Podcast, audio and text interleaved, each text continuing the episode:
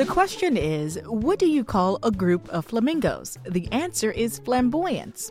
Well, Murray, you know a lot about this, but I must say that when I was growing up in the Bahamas, and this is the Bahamian bird, I never really saw flamingos in the Bahamas. I saw them in Florida where I grew up. You should have grown up like I did in Ohio. You would have seen any number of them on people's lawns. Oh yeah, the- Of course, they were plastic, but that's that's beside the point. Well, they really are very, very interesting birds, and we think of them as very colorful. Mm-hmm. That's in a way an indication of their health. I mean, a really well-fed, robust flamingo is more vibrantly colored, hmm. and that has to do with mating. That makes that flamingo more desirable. Flamingo, like a flame in the sky, flying over the island to my lover nearby.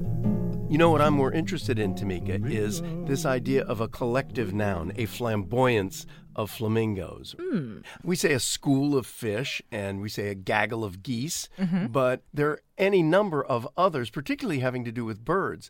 Do you ever see the TV show Inside the Actor's Studio? yes. You know, that guy, James Lipton, mm-hmm. also wrote a book in 1977 called An Exaltation of Larks. And it's about these collective nouns.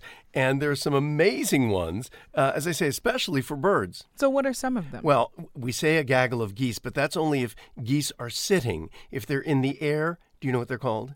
what do they call? A skein of geese. A skein of geese. a skein geese. of geese. There's a party of jays, a murder of crows, which you may have heard.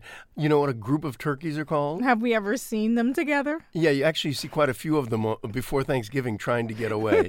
and when you see that, it's called a rafter of turkeys. Mm. And and there's a lot of them. Some of them you may have heard. A parliament of owls is a, is, is a more common one. They look very dignified and educated. exactly. Looks like they actually look better than some people who are actually in Parliament, I'm sure, you know.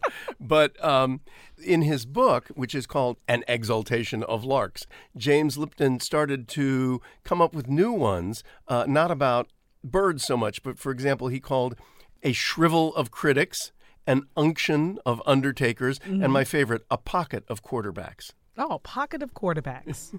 well, thanks for that touchdown, Murray.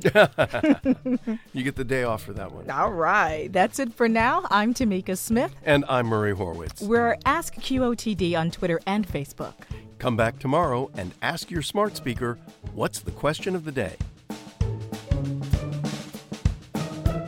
Learn something new every day.